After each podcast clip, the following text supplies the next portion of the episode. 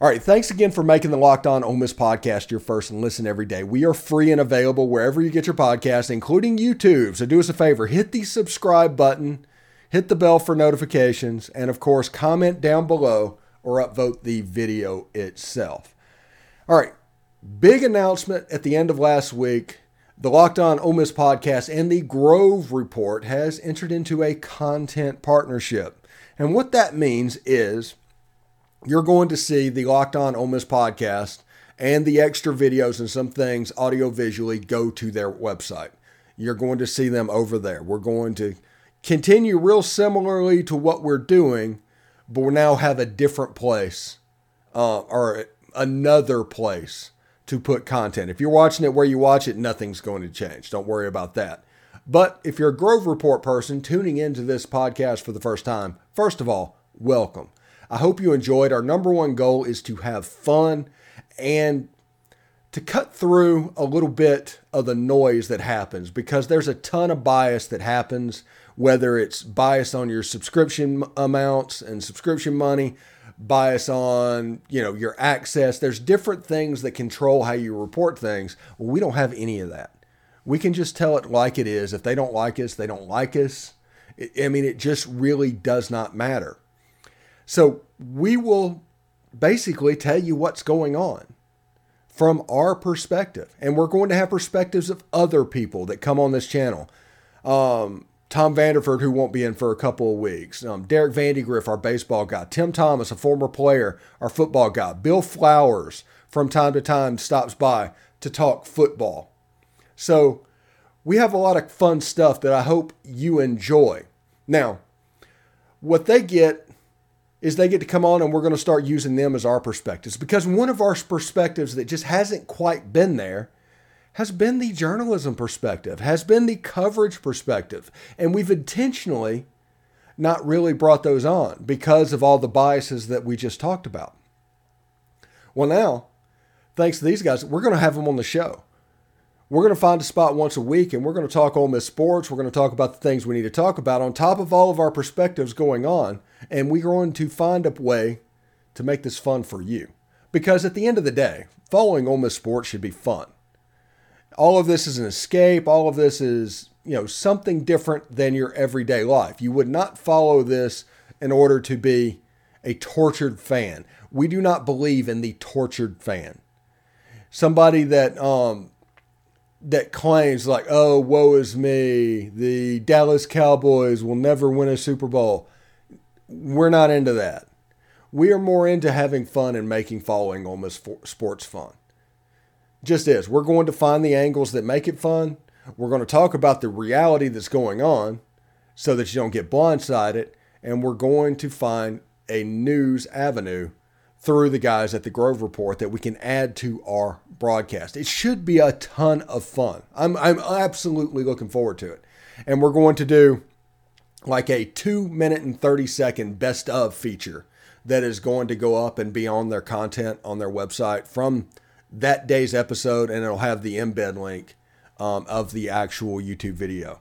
So I encourage every locked on Ole Miss listener to go ahead and subscribe, follow the Grove Report on Twitter, um, go to the website, look at all that information because it's honestly going to be worth it. These these are some good guys that work really hard. John John Macon, Gillespie, um, just he makes the trains run on time a little bit over there. So it is going to be good. I'm going to learn how to get all that this up for this today's episode, this Monday episode. So if there's problems, you know, we're gonna we're gonna greasy will and all that. So we'll see exactly how it goes. But I am really, really excited about this. And hopefully, as the future, we can just expand it and do more and more and more and more. And I'm sure once I get down there and get doing what I'm doing, one of the plans and one of the things that I do is I cover the Under Armour All American game every year. And I'm sure this avenue through um, the Grove Report will provide another way and another thing that we can do with videos and things like that at the Under Armour All American game. Maybe John Garcia Jr., put him on there. Um, so you'll see him quite a bit as well. It's, it's going to be really fun, people. And I, I just want to thank you for, you know, participating in this ride because, you know, it's been fun. It, has been fun. And the rapid ascent of this website, I'm very, very fired up for. Very fired up for.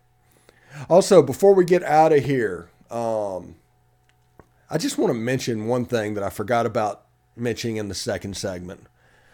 Ole Miss went to Oklahoma State, and Oklahoma State just held up newspapers that said thanks for our leftovers and it was a picture of uh, like one of those styrofoam boxes and spencer sanders was in there in Ole Miss okay a i understand they're students and they're having fun and all of that stuff i, I get i get all of that but when you have a former four-year starter who tried to go back to your school allegedly and you try and take a shot at Ole Miss, Ole Miss isn't at fault here. Ole Miss just took him. You are literally taking a shot at one of the best quarterbacks that has ever played at your school. It is absolutely bizarre to see them treat Spencer Sanders this way. It's uncalled for, it's classless, and they need it to, I don't know, refine their message um, if they want it to attack Ole Miss and not do it at that player because that player is essentially has been generational in Oklahoma State's history. I mean, if you watch him in the Fiesta Bowl in 2022, I guess it was January 2022, he absolutely beat Notre Dame almost by himself. It, it was impressive to see. And for Oklahoma State to phrase it the way they phrase it, to where take our leftovers, as in we're not using them anymore, when they're not winning games without him at this point, seems classless and disingenuous. So that's something I, I just wanted to say that because I don't know much about Spencer. He just got to Ole Miss. He's going to compete for the job, and I'm sure he's going to do it in the in a first class way. But to do that at a basketball game, just randomly, that cheap shot, you know, I, I just don't know how I how that sits with me. From everything that I got, Spencer Sanders is he's going to be a good dude. He's going to come here. He's going to compete for the job. If he doesn't win it, if he's, you know, he's probably going to go do something else before the season. Or if it happens in the season, like last year, you know, he'll probably drop down to the number three quarterback, maybe take a red shirt or something. I don't know. Um, it's a situation I've said many times that doesn't make much sense. Neither does the way Oklahoma State handled that last night. That was weird. That that was very weird. Anyway, thanks again for making the Locked On Ole Miss podcast your first listen every day. Make sure to check out our brand new podcast. It's Locked On College Basketball. Everything you need to know about college basketball in one place. Plus, you get to hear from big name experts, insiders, coaches, and players. It's Locked On College Basketball. It's available on YouTube and wherever you get your podcast. Anyway, thank you guys for tuning in today. Um, all new viewers coming in, thank you very much. We will see you tomorrow with more Ole Miss football. It's Ole Miss every day here. We'll check. We'll check you later. Peace.